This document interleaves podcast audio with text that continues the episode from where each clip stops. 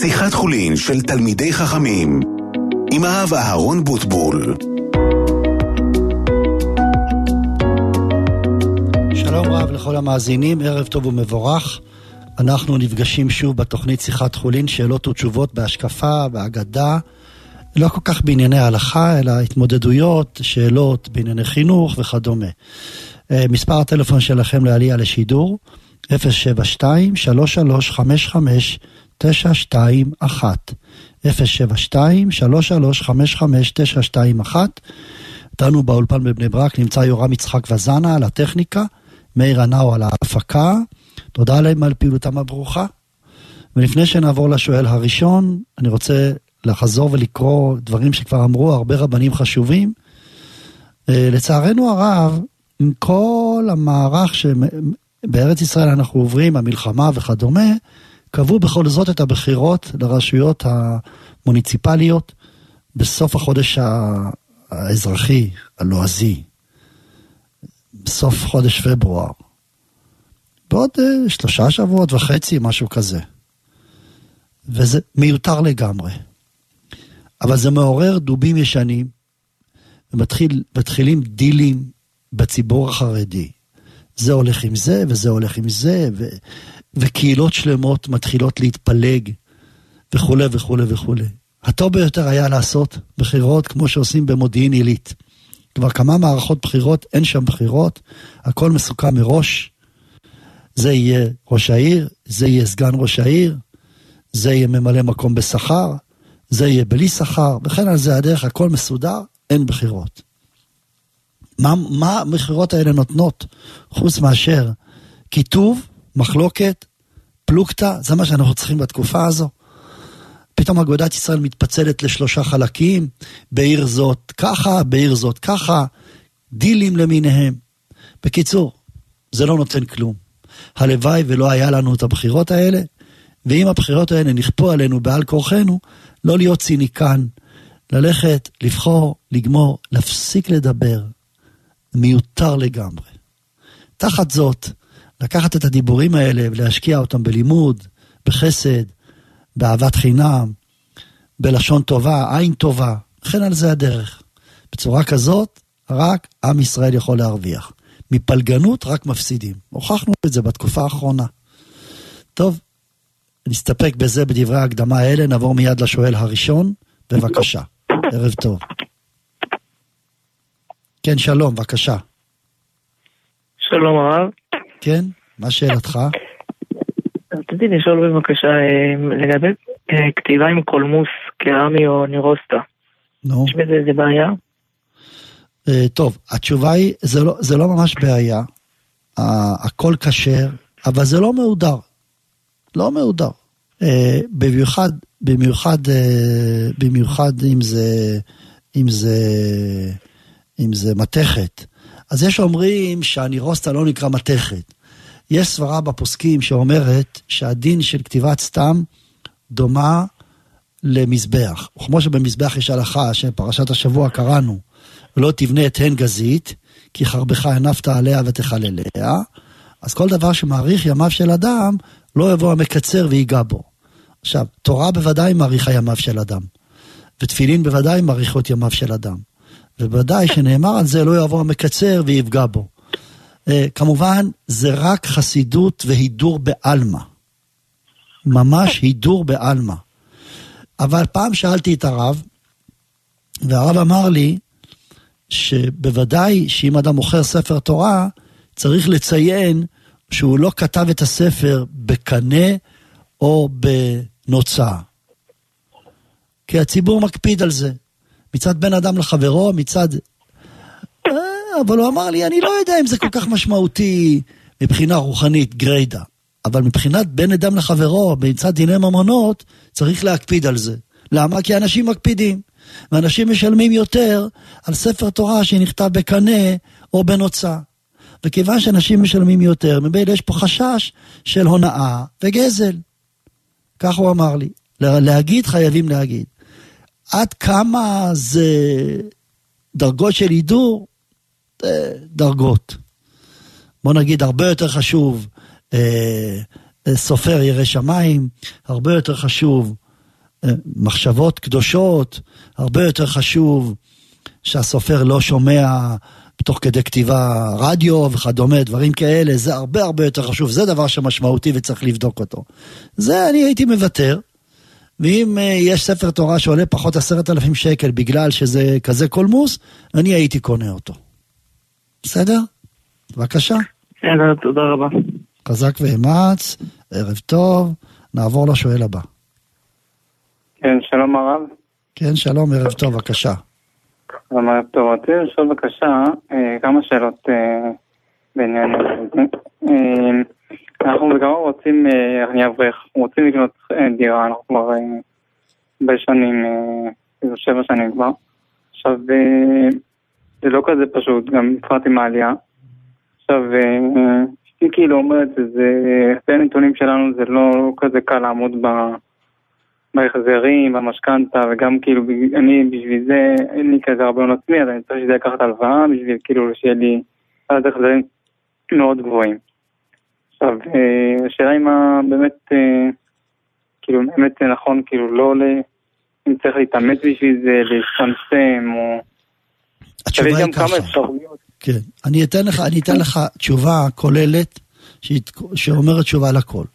כמה אתה משלם היום שכירות? יש לי גם אה, עזרה בשכירות, אז זה אולי 1,500. אהה, כי אני מקבל עזרה בשכירות. כן? כן. אתה משלם 1,500. כן. והדירה מספיקה לך? מה? הדירה מספיקה? מבחינת הגודל שלה? אה, דירת שלושה חדרים בצפון. אהה. בעיקרון, מה שקורה עכשיו זה, אנחנו כבר עברנו בשנים האחרונות כמה פעמים. והבעל הדירה עכשיו גם מוכר את הדירה, אנחנו כאילו צריכים לעבור עוד פעם דירה. הבנתי. אז יש פה בעיה כפולה. הבעיה היא שברגע שאתה שוכר דירה, אין, לה, אין לך התחייבות שאתה תישאר בדירה הרבה זמן ואתה חייב לצאת. וזה מאוד מאוד מקומם ומרגיז, ככה שזה לא דירה שלך וקשה להשקיע ואתה רוצה להשקיע ואי אפשר וכולי וכולי. תראה, אבל ברגע שאתה משלם רק 1,500, זה, זה, זה בהחלט שיקול. אם אתה תקפוץ עכשיו למשכנתה ואתה תתחיל לשלם 5,000 שקל לחודש, אתה לא תוכל לעמוד בזה, נכון? זה החשבון. אם היית אומר לי שאתה משלם שכירות כמו בירושלים, אז הייתי אומר זה בכלל לא שאלה. שכירות בירושלים זה מחיר של המשכנתה. אז בוודאי ששווה לעשות את זה. אבל כיוון שאתה שוכר ואתה משלם בסך הכל 1,500, בגלל זה שאתה מקבל השתתפות, אז קשה מאוד להגיד לקפוץ על זה. מבין? קשה מאוד להגיד. כי מתאר לה, אתה, אתה יכול לקחת עכשיו, אתה יכול לקחת משכנתה של 5,000 בחודש? ריאלית, אתה יכול לעמוד בזה? אם זה, רק 5,000, יכול להיות שכן, זה לא כזה... 5,000 אתה יכול? אני אם הייתי כן? צריך הלוואה, המשכנתה זה אמור לי לחזור של 7, זה באמת קצת הרבה. אהה. חמש זה... בדקת את השוק, בדקת את השוק, אתה צריך לקחת משכנתה של 7,000 בחודש? כדי לעמוד ב... כן, עם ההלוואה, כן. עם ההלוואה, ההלוואה של ההון העצמי התכוונת. כן, בשביל ההון העצמי. היום שמעתי שאפשר לקבל היום משכנתאות, אה, יש כמה חברות שנותנות משכנתאות עד 90 אחוז, זה נכון? אני לא יודע. יש, יש uh, מחיר למשתכן, וזה כאילו, הם נותנים כאילו אפשרות ל-90 אחוז. אז תראה מה אני מציע. אתה ניסית להיכנס להגרלות? כן, עכשיו אמור להיות עוד מעט, בחודש הקרוב. ואתה נרשמת? כן. אז קודם כל, ההשקעה במחיר למשתכן מאוד מאוד משתלמת, ואפילו אם תרצה לומר, תמיד אני אומר, אפילו אם נגיד, נגיד אדם לא הצליח לעמוד בתשלומים, נגיד שזה קשה לו מאוד, אז אחרי שנתיים שלוש הוא יכול למכור אותה, יכול להשכיר אותה, ואז לחזור בכלל, מבין? זה, זה רווח עצום. זה, אם אדם זוכה בהגרלה של מחיר למשתכן, צריך לעשות הכל בשביל זה. לכן, אני דעתי שתלך על מחיר למשתכן, הקדוש ברוך הוא ייתן לך סייעתא דשמיא, הקדוש ברוך הוא ייתן לך מקום טוב שמתאים לך, ומהשמיים אני מכיר כמה אנשים שבגלל זה שלא היה להם דירה, הם פתאום נהיו רבנים גדולים. תשאל אותי מה הקשר, אני אסביר לך. בגלל זה שלא הייתה לו דירה, הוא, הוא לא רצה לעזוב את ירושלים. בשום פנים ואופן. לא רצה. אבל לא הייתה לו דירה, והשכירות בירושלים האמירה שחקים. אז הוא הלך לדרום הארץ. ובדרום הדירה הייתה מאוד זולה. והוא לא, לא יפרט עכשיו מקום. ואל תשאל, הכירו שהוא תלמיד חכם, ובאו בעלי בתים, מינו אותו למרא דאתרא שלהם, רב קהילה. הוא אומר, אם הייתי נגרר אחר הרצונות שלי, הייתי ישר בירושלים, אנונימי, כזה אחד בצד, אחד מיני אלף. היום פתאום הרימו אותי, אני, אני, אני מרביץ תורה, אני פוסק הלכות, כולם שומעים בקולי. אף פעם לא הייתי חושב על זה, רק בגלל המצב הכספי, פתאום אתה רואה שזה הביא אותו לתהילה הזו. ועלייה בתורה בעיקר הוא הרוויח. לפעמים הקדוש ברוך הוא שולח לאדם בכל מיני מצבים בשביל עניינים לי של קידום רוחני. גם זה דבר טוב. אז אני חוזר, מחיר למשתכן, תרוץ על זה. לכן, אתה תעשה ככה, אתה תירשם בכמה מקומות, ואם ש... תזכה, יגיד, זה הוכחה מן השמיים שאתה צריך ללכת על זה בשום, ב, בכל דרך. והיה, אם קשה, מקסימום קשה, תמיד מרוויחים.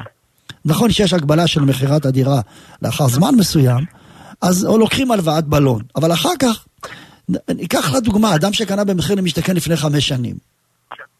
היום הוא הכפיל את עצמו. לפני שנתיים מחיר הדירות עלה ב-20% בשנה אחת. שנה אחת. אז אם הדירה הייתה שווה מיליון, היא, היא פתאום נהייתה שווה מיליון 200 בשנה אחת. ו- ואם זה היה מחיר למשתכן, הוא קנה את זה ב-10-20% פחות ממחיר השוק, אז זה קפץ לו ב-40%. אני מדבר על שנה. ומה יהיה בחמש שנים? אנחנו כבר לא מדברים. אז נגיד, האדם לא הצליח לעמוד בזה. אז תמיד אפשר ל- ל- ל- לבדוק את המצב בצורה כזאת. לכן דעתי שצריך לעשות את זה. טוב? עכשיו עוד שאלה הרב, אה, סתם ככה מה הרב אומר על... אה, מישהו אמר לי שיש דבר כזה שכאילו אם לקנות אה, אה, כמה אנשים דירה אחת כאילו גדולה. לא כדאי, לא כדאי. טאבו משותף אז זה לא... לא כדאי בשום אופן. אני אומר שוב, יותר טוב להישאר היום ככה מאשר זה. זה מקור למחלוקות, מריבות, מצה ומריבה. ואל תס... לא, בענייני דירה לא סומכים על אף אחד. כן. אין דבר כזה. זה, אין לך מושג איזה מחלוקות זה יכול להיות. זה לא כן, שווה. לא שווה. אני, אני ברור לי כשמש בצהריים לשלול את זה מכל וכול. טוב, בבקשה.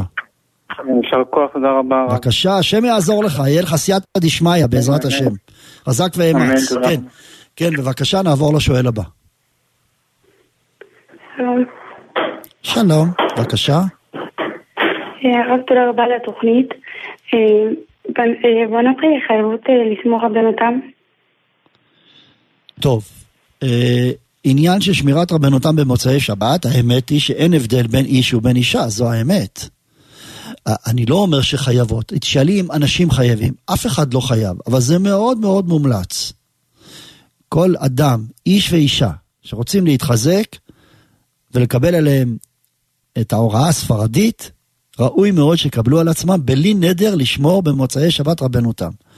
ואם הדבר הזה יגרום להם בעיות בקיץ, אז יאמר אדם לעצמו, או איש או אישה, זה לא משנה, אני מקבל עליי בלי נדר. מוצאי שבת הקרוב, אני אשמור רבנותה. מוצאי שבת בעוד שבועיים, אינני יודע מה יהיה. בוא נתחיל במוצאי שבת הקרוב. ואני אומר את זה בלי התחייבות. אם אני אצליח, מה טוב.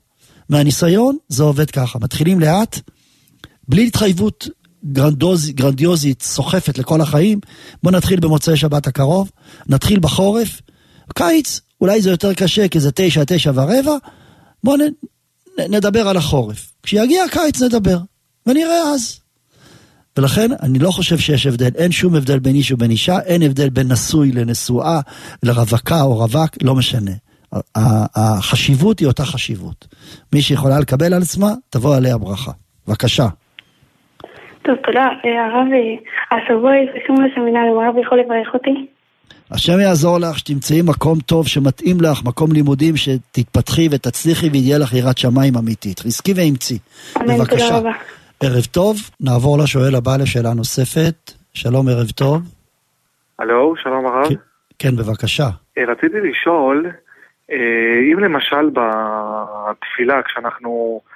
מבקשים בסוף בכניסות פרטיות, או נגיד על שידוך, או על ילדים, או דברים כאלו, האם, האם זה נכון, אני בעצם אה, הסתפקתי לעצמי, האם זה נכון בעצם, בוא נגיד, להגיד להשם שאנחנו רוצים שישלח לנו אה, זיווג, אז, אז האם להגיד אה, בקרוב או עוד השנה, או שזה נקרא בעצם להחליט להשם לא. מתי הוא שולח לנו. ואנחנו אמורים להגיד שאנחנו רוצים שהשם, שהשם יחליט מתי, אה, לא, מתי לא. זה טוב לנו.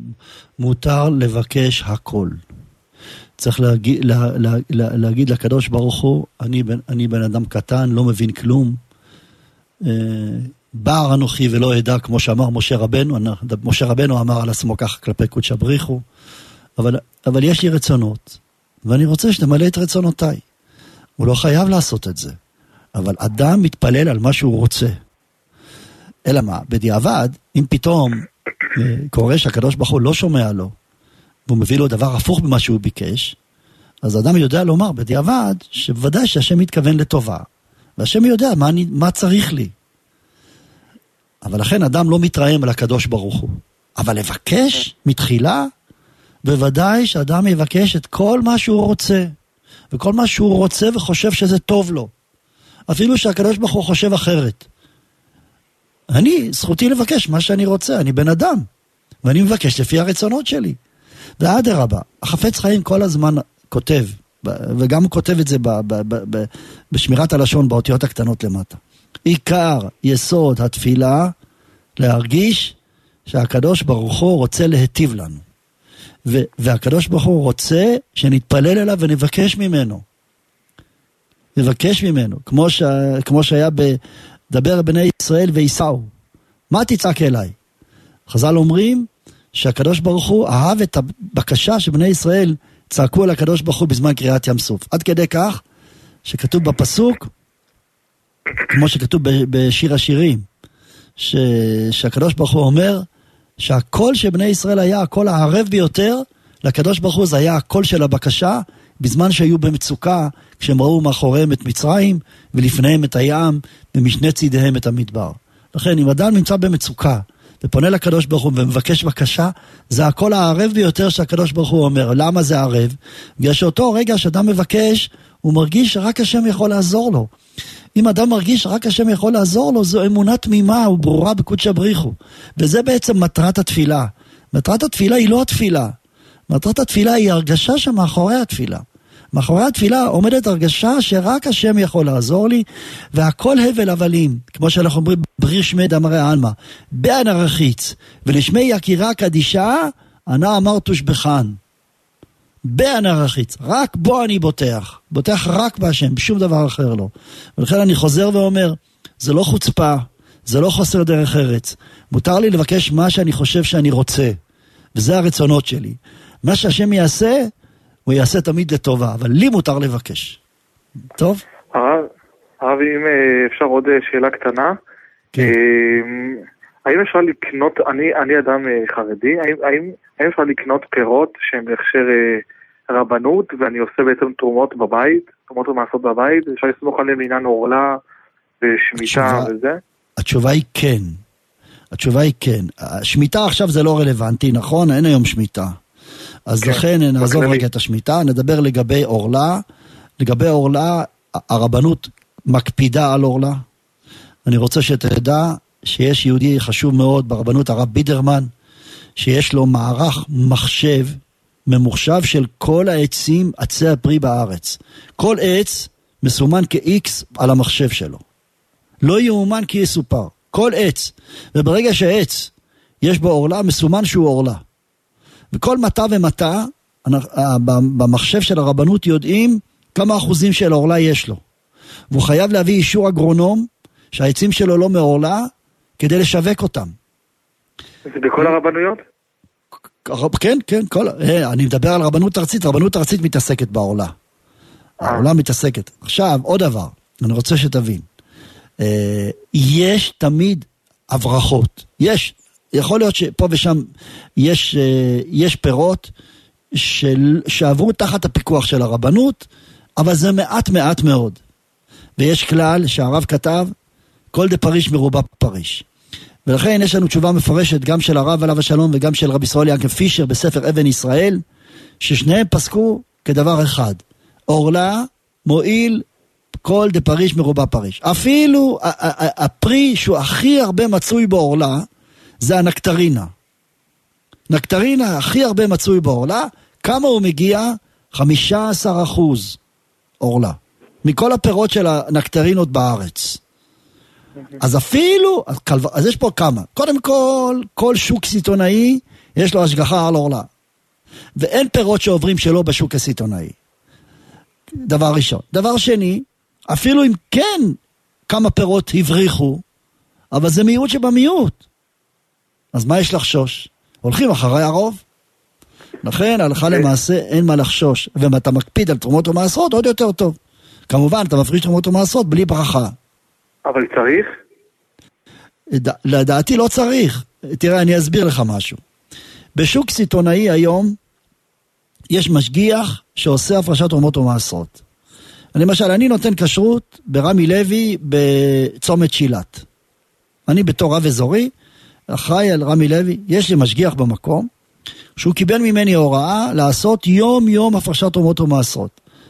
הוא אומר לי, זה מצחיק. למה? אני מקבל סחורה מהשוק הסיטונאי של צריפין. ואני מקבל סחורה שיש עליה תוויות של, שהמשגיח הפריש תרומות ומעשרות, ובכל זאת הוא מפריש תרומות ומעשרות. אני רוצה לגלות לך סוד. ברמי לוי, הפירות והירקות שנמצא בשוק של רבנות, אני מדבר רבנות, לא בד"ץ, כן. עבר פעמיים תרומות ומעשרות, בגלל החומרות. עכשיו, אם אתה מגיע לסופר, קונה בסופר, ואתה רואה שיש תעודת כשרות של רב, ש, שכותב שאין בעיה של תרומות ומעשרות, אתה יכול לסמוך על זה בלי שום בעיה. בסדר? בבקשה. טוב, בסדר. תודה רבה, הרב. תודה, בהצלחה רבה. נעבור לשואל הבא. שלום. שלום רב, בבקשה.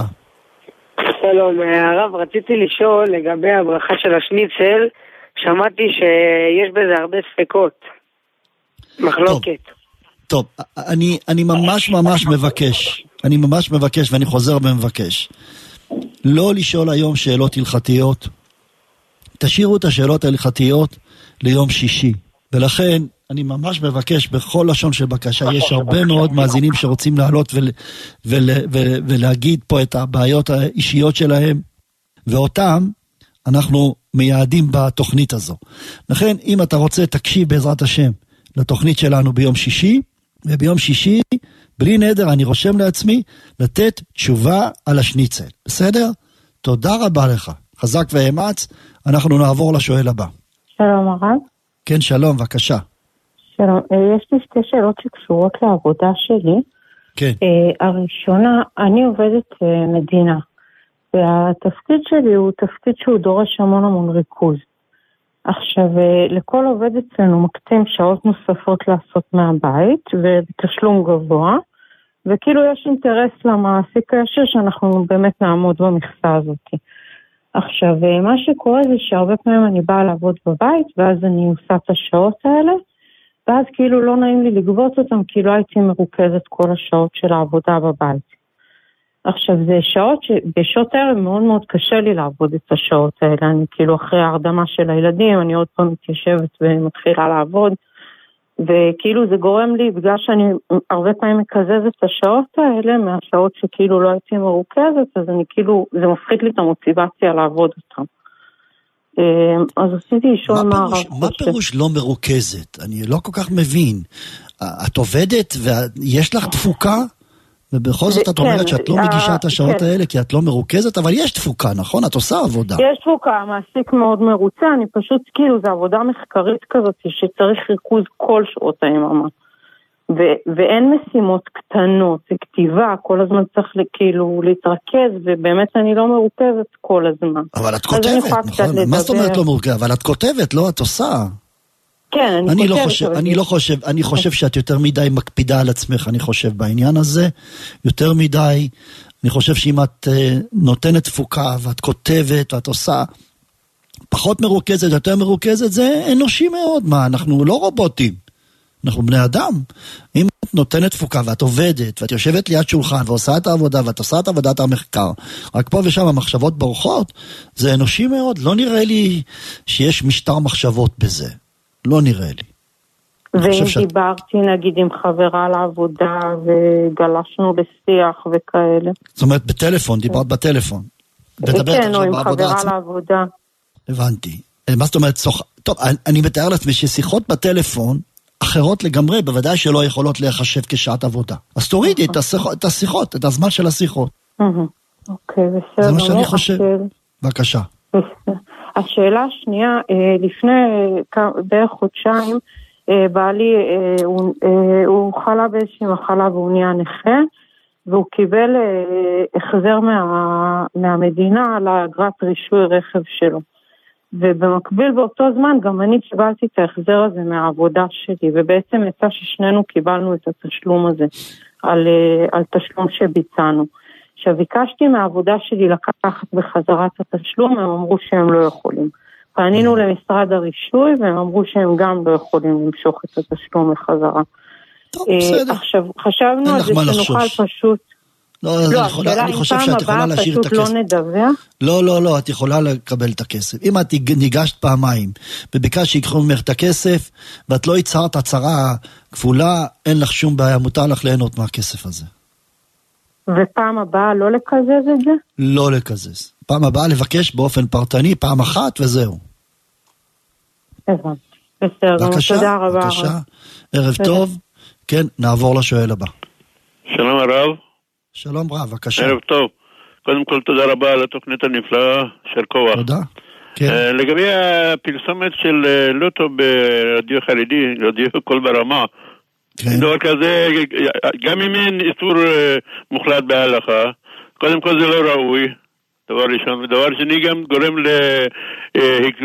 להתמכרויות, וחלילה וחס אה, עלול לפירוק חיי נישואים של בני אדם. טוב, טוב. בסדר, אני, אני, אני שומע את מה שאתה אומר, אבל אני לא הכתובת פה.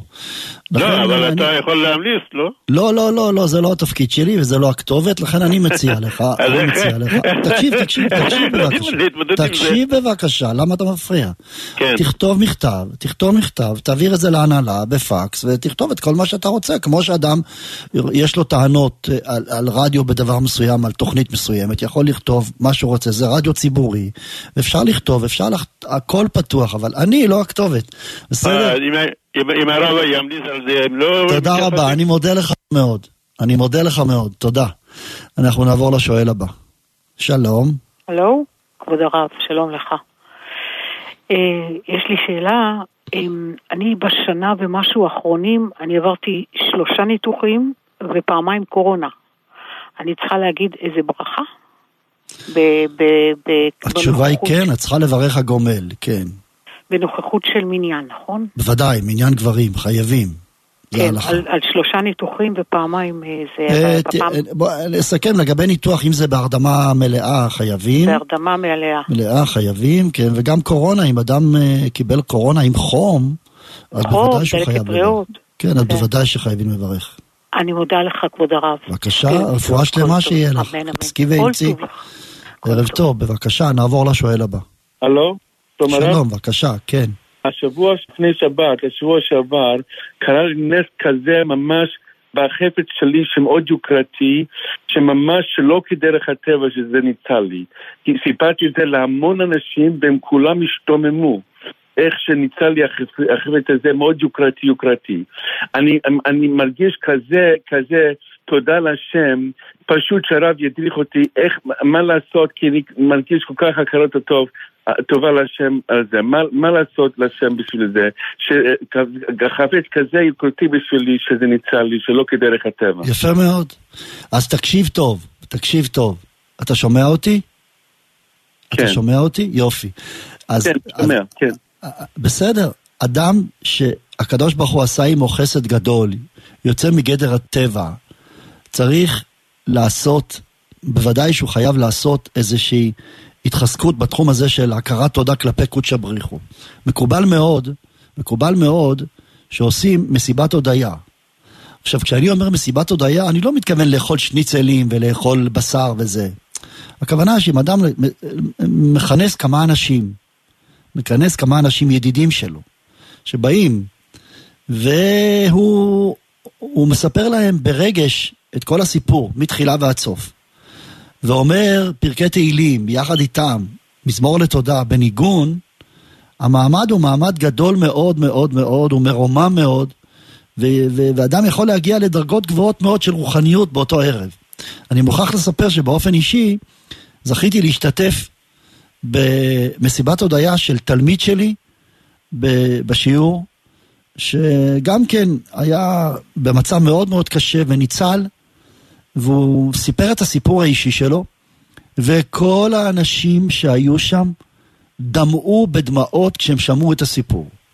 כי הם כל כך התרגשו, הוא סיפר את זה כל כך יפה, ואני הרגשתי שכל הציבור נסחף אחריו, ואומר מילה תודה לקודש הבריחו, וזה בעצם הרגעים הכי מרוממים שיש. אם אנחנו נתבונן, נתבונן למה בני ישראל הגיעו לדרגת נבואה ורוח הקודש בקריאת ים סוף. כי הם הרגישו צורך להגיד תודה להשם. אמירת התודה להשם, באותו רגע מגיעים לרוח הקודש. ראתה שפחה על הים, מה שלא ראה יחזקאל בן בוזי הנביא. הווה אומר, כן. שזה רגע כל כך גדול ומיוחד. לכן אני מציע לך, שאתה תכנס כמה ידידים אצלך בבית, תגיד להם שאתה רוצה לספר להם סיפור אישי, וגם תכבד אותם. אבל תעשה ערב, ערב, יותר מסיפור, ערב, בצורה כזאת. אבל כבוד הרב, הרב, אמרו לי בדרך כלל שסעודת הודיה שייך רק למי שניצל בגוף, אבל לא בחפץ. זה לא נכון, זה לא נכון, לא נכון. כל דבר שאדם מרגיש, מרגיש חובה להודות, יעשה את זה ויעלה, ויהיה לו מעלות רוחניות גדולות, זה בכלל לא קשור. לכן אני מאחל לך בעזרת השם בריאות איתנה, אריכות ימים, נהורה מעליה, תמשיך הלאה לזכות את הרבים, וכן יהי רצון ונאמר אמן. חזק ואמץ. עוד שאלה אחרונה. אני, עוד שאלה, אני גומר. הלו? בבקשה. עוד שאלה? אוקיי. אה, אה, אה, הלכתי לאיזה רב, כבוד הרב, לברך אותי, שאזכה להיות חתן במהרה. הוא אמר לי, תיזהר לשמור בשמירת טהרת המשפחה. אז השאלה שלי, בתור בחור, מה זה אומר לשמור טהרת המשפחה בתור בחור? לאדם שהוא אברך נכון, אבל בתור בחור, מה זה אומר לשמור טהרת המשפחה? אני, ו... אני לא יודע להסביר מה אמר לך הרב. אתה, זה דבר שצריך לשאול את הרב. אני מתאר לעצמי שאתה יכול לשאול את הרב עכשיו. תשאל אותו, אבל, אבל אני יכול אולי להסביר מה הוא מתכוון. אולי הוא התכוון שבעזרת השם תקבל על עצמך, שכאשר הקדוש ברוך הוא יזכה אותך לאישה בת תלמיד חכם, יראה ושלמה, תקבל על עצמך טהרת המשפחה, זה הכוונה. והקדוש ברוך הוא יזכה אותך בקרוב לזיווג אמיתי ונכון משורש נשמתך, שתבנה בית אמן בישראל בקרוב ממש. אמן ואמן. אמן. חזק ואמץ. כן. טוב, ערב טוב, אנחנו נצא להפסקת פרסומות ומיד נשוב. אתם מאזינים לשיחת חולין של תלמידי חכמים עם הרב אהרון בוטבול. חזרנו עליכם, נעבור לשואל הבא לשאלה נוספת. שלום רב, בבקשה. הלו? כן, בבקשה, שלום. שלום, שלום. אה, רציתי לשאול שאלה בקשר אה, לעבודה. אה, אני גננת, גננת צהרון, ויש לי סייעת. אה, עכשיו אני והיא מאוד מאוד שונות בתכונות. אצלי נגיד זמנים זה זמנים, אה, אצלה נגיד היא קבוע מאחרת לעשר דקות, רבע שעה. גם מבחינת העשייה עצמה היא מאוד מאוד איטית, היא נשארת גם אחרי העבודה איזה שעתיים כדי להבריק את הגן. יש בה המון המון מעלות ותכונות טובות, היא אהובה על הבנות והכל, אבל כל הקצב של העשייה אני מרגישה כאילו אני עובדת לבד. עכשיו, בגלל שהכל כן דופק ואין תלונות, אני שואלת אם, אם אני אפנה למנהלת שאחראית על הכל, זה יכול להיות לא, אה, לבוא לידי ביטוי שהיא תדבר איתה, או שאפילו תחליף לי סייעת, רק השאלה אם אני אמור, אמורה לעשות את זה, או שאני אמורה להתמודד עם עצמי ולומר לעצמי שזה סוג של עבודה אישית, שאני צריכה לעבוד על עצמי, או משהו כזה.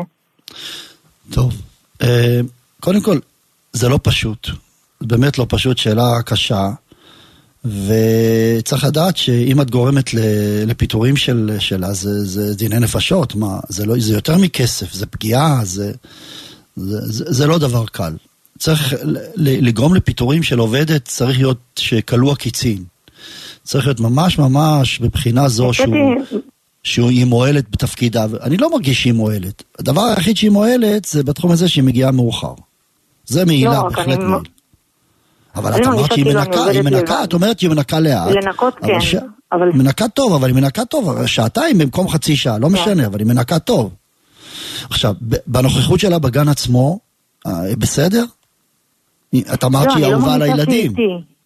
כי היא מאוד, היא יכולה לגשת לילדה ולהתייחס אליה מאוד יפה, אבל אני לא מרגישה שהיא... היא נוטלת חלק ב... כאילו, אם היא נמצאת ואם היא לא נמצאת, אני מרגישה אותו דבר. אני, נגיד סייעות אחרות, יש להן עוד נוכחות בגן מבחינה, לא יודעת, לעזור במשמעת, למרות שברוך השם זה דופק, אני לא אגיד שלא, אבל זה דורש ממני יותר עשייה ממה שאני מכירה את עצמי בשנים קודמות. ניסיתי לרמוז לה, לדבר איתה. אני הייתי אומר, לא, גם יש נקודות... המלצה שלי, כיוון שאנחנו באמצע שנה, לקראת סוף השנה, אה, תעבירי את השנה הזו ותרמזי לבוסים שכדאי שיחליפו אותה לשנה אחרת. משהו כזה. אבל השנה לנסות להמשיך להתמודד. כן, כן, זה מה שהייתי אומר לך. לא, לתת עליו אותו עד סוף השנה, את אומרת שאת יכולה, זה רק דורש ממך יותר, תמשיכי בזה. עד סוף השנה תעבדי איתה, שנה הבאה זה מתקבל יותר. יש החלפות, יש העברות לגנים אחרים וכולי. משהו כן. כזה. טוב. טוב, בסדר, תודה רבה. שלא תצא תקלה על ידינו, דיני נפשות. חזקי ואמצי. בבקשה. אמן, תודה רבה. ערב טוב. כן, נעבור לשואל הבא. שלום לך, הרב, ערב טוב. כן, שלום, בבקשה. הרב, רציתי לשאול שאלה בנוגע לאבא שלי. יש לי אבא יקר, תומך, אוהב, מפנק. אבל אה, לפעמים קורה לי תקריות איתו של אה, דברים שאנחנו נכנסים לשיחה ופתאום אני מרגיש חוסר הקשבה מצידו. והוא לא נותן לי להתבטא, והדבר הזה פשוט אה, מתסיס אותי, ואנחנו, ואת שנינו, אני אומר לו, אבא, תיתן לי רק להגיד לך, הוא אומר לי, לא, זה לא יכול להיות ככה הדבר הזה, הוא אומר לו, אבל תן לי רק להסביר, אבל הוא לא נותן לי, ואז קורה כזה מצב לא נעים, כמו מתח כזה. עכשיו, אנחנו תמיד מתפייסים מיד, כי זה דברים טכניים, דברים פשוטים, זה לא דברים אישיים. אבל המתח הזה פתאום גובר ועולה וגועש עכשיו, דיברתי על זה אשתי, אמרתי, צריך לדעת, אני נשוי. נשוי. נשוי. אבל אני, מש... אני מתרשם שיש לך... היא אומרת לי תקבל את אבא שלך, אבל באיזה מתרשם... מקום זה, רגע, אני מרגיש כאילו... אני מתרשם כן. שיש לך קשר מאוד עמוק עם אבא. זה נכון? אמ, ככה אני מתרשם, לא זה נכון? לא יודע מה זה נקרא עמוק לשיטת הרב, אבל... אה, ככה אני מתרשם? כן. או יופי, אתה רואה, אני קלטתי. זאת אומרת, אה, בוא נגיד ש... תשמע, אתה עושה מצוות כיבוד אב ואם בהידור. אתה יודע, כולנו רוצים לעשות מצווה, תעשה בהידור. אנחנו קונים אתרוג מהודר, אנחנו קונים תפילין מהודרות. אבל לעשות כיבוד אב ואם בהידור, וואי, כמה זה קשה. הלוואי ונשרוד ונעשה כיבוד אב ואם כמו שצריך. לעשות הידור, היערות דבש כותב, דבר מדהים, היערות דבש כותב, שחושבים שמצד כיבוד אב ואם זה אה, ללכת לפי הספר. לא לפגוע, לא להעליב, לא לקרוא לו בשמו, לא לסתור את דבריו. אבל היערות דבש אומרת, לא, זה לא המצווה, זה ודאי, זה פשיטה. זה כמו שאתה אומר לבן אדם לא לרצוח. זה פשוט. הכיבוד אב ואם זה הרבה יותר מזה. הכיבוד אב ואם זה להעריץ את אבא. לה, לה, לאהוב אותו. וואי, כמה זה קשה. ואתה אוהב אותו. קודם כל, זה, זה מיוחד במינו. באמת מיוחד במינו. ו, ואני מוכרח לומר, שעכשיו, בוא ננסה, קודם כל זה הדבר הראשון שרציתי להגיד. הדבר השני עכשיו להגיד עצם הבעיה. בוא תנסה לדבר עם אבא שלך על הנושא הזה, לא בזמן שיש ביניכם מחלוקת, אלא בזמן אחר. יש רגע של עת רצון, ויש לכם הרבה רגעים כאלה של עת רצון, תגיד לו, אבא, אני רוצה לדבר איתך על משהו שמציק לי. אתה זוכר אתמול, התווכחנו כך וכך וכך, הרגשתי שאני חנוק, ואני רוצה לבטא את עצמי, לא, לא נתת לי לבטא את עצמי. אני מציע הצעה בתור הצעה, יכול להיות שכבר ניסית את זה וזה לא הצליח, אבל לנסות. מה דעתך על זה? זה יכול להיות, כן, בוודאי. אז זה דבר אחד. דבר שני... אבל, אבל לפעמים זה עניין של דברים טכניים, של עכשיו אנחנו רוצים לעשות משהו. סתם דוגמה, יכול להיות הדברים הכי פשוטים על, על לשפוך אה, מבקבוק כזה לבקבוק אחר וצריך שיטה, והוא אומר לי, אין, זה חייב להיות ככה, ואני אומר לו, אבא ישפך לך, ואני יש לי שיטה שלא לא. נשפך לי, ואני כבר. כן, אז, אז, אז מה? אז רב אומר לתת שישפך, העיקר ש... כן, התשובה היא כן, זה הדבר השני שרציתי להגיד לך. הדבר השני שרציתי להגיד לך, שישפך אלף פעמים, תפסיק, אל תגיד לו כלום. הוא, אבא שלך הוא טיפוס סוליסט, טיפוס מחליט, טיפוס שלא מקבל דעות של אחרים, זה האופי שלו, אתה אוהב אותו כמו שהוא, תמשיך לאהוב אותו, תקיים מצוות כיבוד אב ואם בצורה מהודרת. הלוואי שאנחנו היינו מקיימים כמוך מצוות כיבוד אב ואם ככה. מיוחד במינו, אשריך. אשריך, מיוחד במינו. זה הרב שאם אני בעצם עוצר את עצמי מלהגיד לו משהו, בזה שייכות לכיבוד הורים שאני מחויב בזה? בוודאי, כן, יש מושג של לא לסתור את דבריו. זה לא יותר, יותר מכיבוד, זה לא דווקא סותר, אני מציע עוד הצעה מסוימת, לא משנה, אבל אבא שלך רואה את זה, הוא רואה את זה כסתירה. עובדה שהוא מגיב ככה כל כך בברוטליות, בתוקפנות כאילו, כי הוא מרגיש שאתה סותר את דבריו. ככה הוא מרגיש. והעניין הוא סובייקטיבי לגמרי. ברגע שהאבא מרגיש שסותרים את דבריו, אז זה ודאי איסור לסתור את דבריו. כי, כי העניין של מורא וכבוד הוא עניין אינדיבידואלי לכל אדם ואדם. למשל, אביא דוגמה. אצל אשכנזים, כשהאבא עולה לתורה לא צריך לעמוד. ואצל ספרדים, אוי ואבוי לבן שלא יעמוד שאבא שלו עולה לתורה. ואם הוא, לא יעלה, הוא לא יעמוד, זו סתירה הכי גדולה שיכולה להיות. אז עכשיו, אני לא מבין, איך יכול להיות שכיבוד אב של אשכנזי שונה מכיבוד אב של ספרדי? מה, באמת זה אבא אחר? התשובה היא מנטליות, הרגל.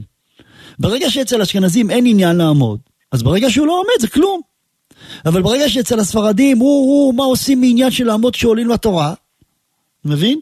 אתה יודע שמרן השולחן ערוך כותב, שכשאביו עולה לתורה, אז מרן בשולחן ערוך כותב, יעמוד כל זמן שהוא קם מכיסאו עד שהגיע לבימה. משהגיע לבימה, יחזור וישב. אז פעם אחת היה איזה בחור בישיבה אשכנזית שראה שכל האשכנזים לא קמים לאבא כשהוא עולה לתורה.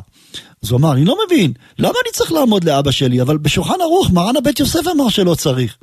אז אמרתי לו, אם מרן היה בזמננו, הוא היה כותב חובה לעמוד. למה? כיוון שזה הפך להיות חלק מהכבוד המינימלי של אבא. וברגע שלא עושים את הכבוד המינימלי של אבא, זו הפגיעה הכי גדולה. אז זה נקרא שהוא עובר על מורה אביו. לכן אני אומר שוב, העניין של מורה אביו הוא עניין סובייקטיבי לחלוטין, ואם אבא רגיש ומפרש דברים והוא, והוא הוא טיפוס אה, אה, פטריארכלה, פטרי, פטריארכלה, פטריארכלי, אני אקרא לזה שזו מילה כזו יפה, שהוא כזה טיפוס שחייב חייב להיות אדון ומחליט, אז אין ברירה, אתה צריך לתת לו את הכבוד הראוי ורצוי, והוא זה שיחליט, אפילו שבעיניך הדבר נראה לא הגיוני בעליל. אין ברירה. אני מבין הרב, אבל, אבל אני אגיד לרב, ההרגשה שלי בעצם שאני מקבל ממנו, וזו הרגשה כאילו פוגעת, ואני אמרתי לו את זה, אבל זה פוגע, אתה, אתה לא מקשיב לי, אתה לא, הוא אומר לי כאילו, אתה לא מבין בזה, אתה לא יודע, אתה לא תצליח, אתה דברים כאלו מפורשים, שאני אומר לו, אבא, אבל עשיתי. טוב, אז אני מבין שאתה נפגע, אני מבין. בשביל זה צריך לדבר איתו לא באותו רגע, אלא בזמן אחר, ותגיד, אבא, אני נפגע. יש ביניכם כזה קשר חם, שאתה יכול לומר לו, אני נפגע, ואם אבא בטח אוהב אותך, יהיה אכפת לו שהוא פוגע בך. אני מבין שזה יסתדר. אל תגיד לו למה אתה עושה ככה. תגיד לו, אני נפגע. זה נשמע אחרת. כשאתה אומר לאבא, אני נפגע, זה נשמע אחרת. אתה הבן הקטן שלו, ובן אה, טיפוחים שלו, והוא לא רוצה לפגוע בך. הנה, אחרת אתה לא מטיח בו האשמה. לא, אתה לא אשם בכלל, אבל אני נפגע. אז ממילא, אני מתאר לעצמי שיצא מזה דבר טוב. יחד עם זה, אם זה לא יצליח, צריך האדם להיפגע ולא לפגוע באבא. זה הלכה, אין כן. ברירה. יש לנו זמן לעוד שאלה רב? כן.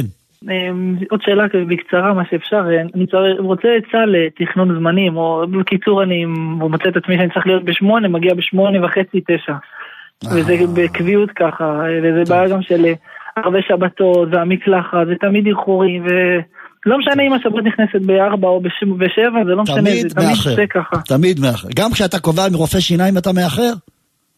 זה לא משנה מה, כאילו כמעט תמיד. לא. לכולל אתה מאחר? לכולל אתה מאחר? אה, אני עובד בתלמוד תורה, אז כן. אה, כן, אתה מורה בתלמוד תורה? ואתה מאחר בתלמוד לא, תורה? לא, אני סייע שם, כן. מסייע, אז לא מקפידים לך על הזמנים כל כך. נכון. אה, שם פחות מקפידים. טוב. אבל באופן אישי זה מפריע לי. אני מוכרח לומר, מותר להגיד לך מילה, מותר להגיד לך מילה. אני הייתי שמח שהנכד שלי היה לומד אצלך, אני בטוח שאתה מסייע טוב, יש לך הרבה רגש. זה מה שהתרשמת. תודה. טוב, תשמע טוב, אין לי זמן עכשיו, אני נאלץ להפסיק פה את התוכנית, אה, התוכנית שלנו הגיעה לסיומה, אבל אתה שאלת שאלה מאוד מאתגרת וטובה. אני אשמור לעצמי את זה, לדבר על כך בתחילת, בתוכנית שלנו בשבוע הבא ביום ראשון, בסדר? חזק ואמץ, חזק ואמץ, תודה רבה. תודה יישר כוח, תודה, תודה. חזק ואמץ גם לכם. תודה רבה לכם על ההאזנה, תודה למפיק לטכנאי. בעזרת השם ניפגש שוב ביום שישי בתוכנית אה, הליכות עולם ובתוכנית שוב ביום ראשון, שיחת חולין. ערב טוב ומבורך.